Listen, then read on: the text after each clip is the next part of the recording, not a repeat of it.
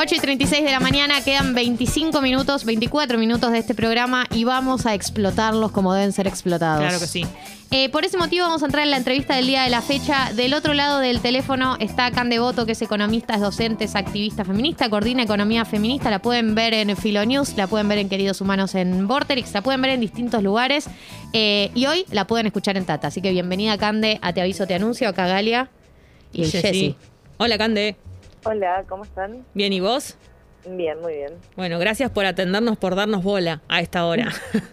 la mañana es muy valorada en este La programa. mañana del lunes, sobre todo. La mañana del lunes, sí, sí, sí. Es muy importante para nosotras que estés ahí del otro lado y sobre todo con temas que por ahí los podemos leer o como decir, bueno, pasa esto, pasa lo otro, pero en profundidad está bueno estar con vos para, para entenderlo mucho más y que nos expliques bien, principalmente el informe del INDEC, ¿no? De qué va, eh, si nos lo podés explicar, lo que tiene que ver con... con Lo, lo más importante, lo más los datos importante. desta- a destacar, digamos.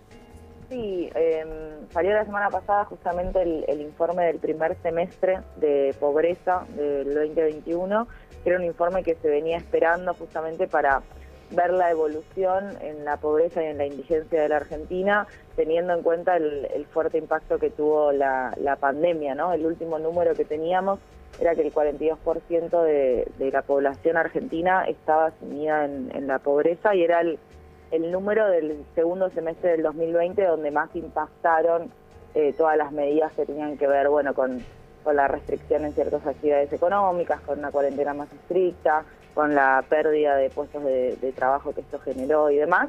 Eh, y el último dato que tenemos es que eh, la pobreza es del 40,6%, que sigue siendo un montón, digo, 4 de cada 10 argentinos eh, y argentinas es pobre, eh, pero bueno, representa una leve, digo, por lo menos no, no empeoró el dato, digamos, ¿no? Como es muy mínimo el, el piso de buena noticia que puedo dar con, con este informe, pero eh, se ve por lo menos que no hay una profundización en esos números de, de pobreza. Y con respecto a eh, los números que aparecen para menores de 15 años, que veía que escala al 54,3, ¿cómo, cómo se explica esa, esa escalada y con, con qué tiene que ver? Sí, los números, o sea, lo- el, número más fuerte tiene que ver con, esta pobreza para menores de 15 años, que es eh, todavía más alta para eh, justamente para el grupo poblacional que depende de otros. Nosotros cuando medimos pobreza medimos números, de, o sea, medimos el ingreso necesario para eh, vivir básicamente, ¿no? Como tenés el número de indigencia que es solo para comer, o sea, solo se mide una canasta alimentaria, y el número de pobreza que tiene en cuenta, bueno, vestimenta, como otros elementos básicos que hacen a, a la reproducción de una persona. Justamente como los menores son los que dependen de otros, bueno, los hogares con menores tienen mayores probabilidades de estar en la pobreza, porque justamente necesitan mayores ingresos para pues, poder sostener al grupo familiar. Claro. Eh, y yo te iba a preguntar con respecto a, este porcentaje, yo sé que vos también estás en permitido pisar el pasto y, y hay un debate que tiene que ver con, bueno, tenemos una pobreza del 40,6%, el país tiene que crecer eh, y por lo tanto tenemos que eh, traer dólares del exterior y todo el debate que empieza a armarse, ¿no? Con respecto a la supuesta eh, contradicción o la supuesta eh, conflicto entre eh, la agenda ambiental y la agenda de desarrollo económico. Eh, ¿Cuánto de cada vez que salen estos números, digamos, presiona en pos de, bueno, la prioridad son los dólares, la agenda ambiental es para después, y cuánto se puede hacer convivir con la agenda ambiental que cada vez tiene más lugar también en los medios? Sí, creo que es, eh, puede ser un poco reduccionista presentar el, eh, como un dilema entre ambientalismo y desarrollo, porque también estamos en el siglo XXI y la forma de, de desarrollo y de, y de meterse en las cadenas globales de valor, digo que en la respuesta de qué es lo que exportás y cuántos son los dólares que de hecho entran al país es muy relevante porque no estamos en 1970, sino que estamos en el 2021 y lo que se llama economía del conocimiento y que tiene que ver con exportar eh, eh, ramas relacionadas justamente a, profesionales y más del área de servicios y no tanto de exportación de, bienes eh, como, como es el, el tema de los agrodólares y demás, eh, creo que, es una dimensión que tiene que entrar necesariamente para pensar en un desarrollo que también no solo es más eh, amigable con el ambiente, sino que además genera más dólares porque tiene una un componente de valor más alto. Eh, entonces es como un debate más profundo, digamos. Lo que sí se ve en el, en el informe de pobreza eh, es justamente como la profundización que se da en, los números o el empeoramiento en las condiciones básicas de la, de la vida desde la pandemia.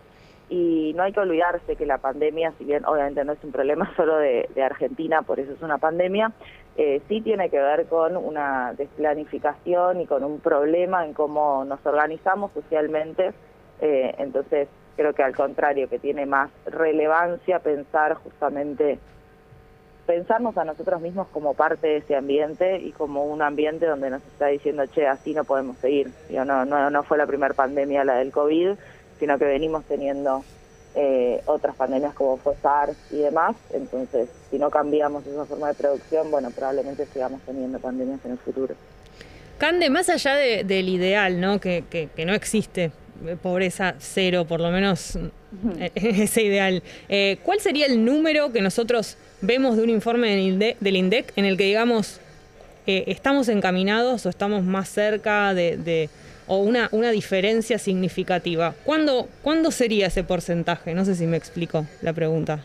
Eh, sí, pobreza, eh, digamos, es un informe que durante unos años no se publicó, entonces es un poco difícil hacer las series eh, sí hay un cambio muy profundo, eh, como de un salto casi de cinco puntos, cuando vemos desde el segundo semestre del 2019 al primero del 2020, que tiene que ver justamente con, con la pandemia, digamos, con, mm. con justamente la, la, cuarentena y, los efectos que, eso generó en la actividad productiva. Eh, y que se ve, digo, en toda la región, ¿no? Cómo aumentó la pobreza a partir de la pandemia. Después, el, el informe de pobreza no, no se publicó en, en los últimos años del, del, gobierno de Cristina y tampoco lo hizo el primer año de, Mauricio Macri, entonces es un poco complicado hacer la serie. Em, pero obviamente que hablar de más de un tercio de la población en la pobreza tampoco es un gran escenario, ¿no? Em, eh, pero sí hay que entender que lo que hay que establecer es un sendero de reducción y ese sendero de reducción tiene que ver con mayores oportunidades laborales y ahí entra la discusión de justamente cuáles son los sectores que más fomentás, que era un poco esto que decía Galia, como bueno, qué sectores vas a fomentar para que se genere laburo. Y tampoco todos los sectores generan tanto trabajo, ¿no? Como que si vemos el presupuesto del año que viene, vemos que está focalizado más que nada en obra pública y esa obra pública, digo, responde a un sector de la construcción donde son la mayoría eh, hombres, digo, 98% de de varones, entonces eso también genera empleo para los varones y eso después también se va a ver eh, en los reflejados en los números porque las mujeres van a tener menos oportunidades laborales. Entonces es como bueno ver un poco el, panorama eh, integralmente, ¿no? Eh, estamos hablando con Can Devoto, que es economista, docente, coordina economía feminita. Em, yo te quería hacer una pregunta sobre, em, se, lanzó el programa Registradas para eh, empleadas de casas particulares eh, y hubo, apareció como un sector de críticas que decían, ¿por qué se le está dando subsidios a un sector de empleadores que durante todo este tiempo tuvieron en la informalidad a eh, las empleadas de casas particulares. Como que se le criticaba por ser, por, porque se le den subsidios, sino que se los penalicen o se los vaya a buscar por haber incumplido. ¿Qué opinas sobre este tema? Sí, em, como para dar contexto, el, mundo de empleadas de casas, o sea, de trabajadoras de casas particulares, eh, tiene los niveles más altos de no registro. Casi 8 de cada 10 no está registrada. Y este número viene siendo muy estable. Hoy en día, eh, las personas que pagan ganancias, que pagan impuestos a las ganancias, tienen deducciones que pueden hacer de ese impuesto eh, y entonces registrar a, la empleada que, trabaja en su casa eh, prácticamente no les cuesta nada porque lo deducen del otro impuesto. Entonces, en ese sentido, digo, en el panorama actual, medio que ya existía un, no un subsidio, porque no es un subsidio, pero sí una extensión impositiva hacia quienes pagan ganancias.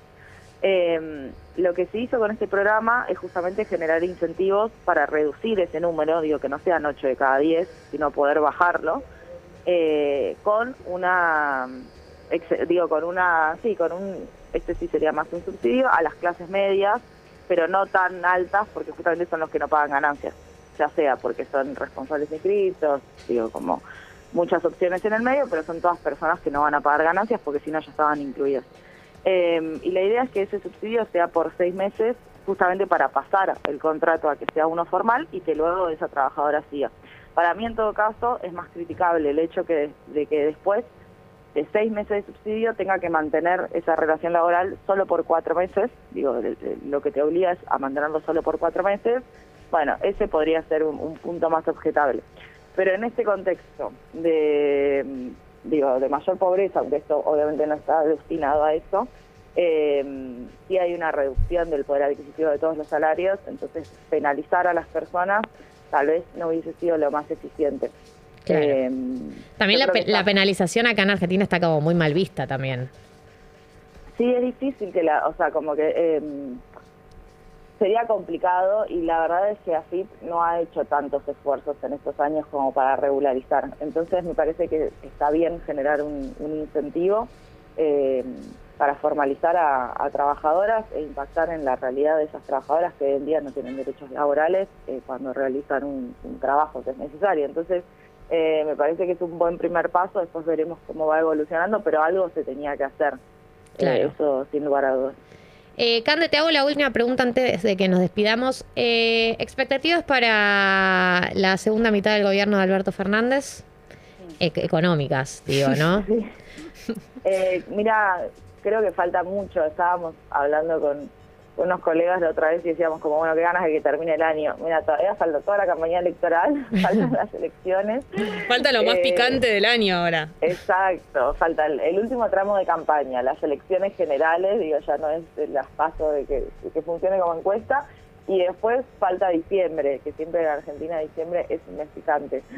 Eh, claro, es expectativas hasta fin de año habría que preguntar claro. nada más. claro, sí, yo creo que, que va a ser interesante por un lado, qué pase con las elecciones, digo, si logran achicar la, la brecha esta de, su última derrota o si se profundiza o si se mantiene, digo, qué es lo que va a suceder con eso y en base a qué sucede con esas elecciones, qué es lo que va a pasar con, con el gabinete. Digo, no, no creo que este gabinete que se forma ahora esté escrito en piedra y creo que tiene mucho más que ver con cómo van a salir esas elecciones. Así que es muy difícil hablar de, cómo se va a seguir esa planificación porque no, no estamos en un país donde, donde la planificación no dependa de las personas que, la llevan, ¿no? Bien, eh, hablábamos con Can Devoto, que es economista, es docente, eh, coordina economía feminita, eh, un poco de todo, de los datos de INDEC, de lo la que aprovechamos. Futuro, la, eh, la, explotamos de donde pudimos. Gracias, Cande, por tu tiempo en Tata el día de la fecha. Gracias a ustedes, que arranquen bien la semana. Un beso grande.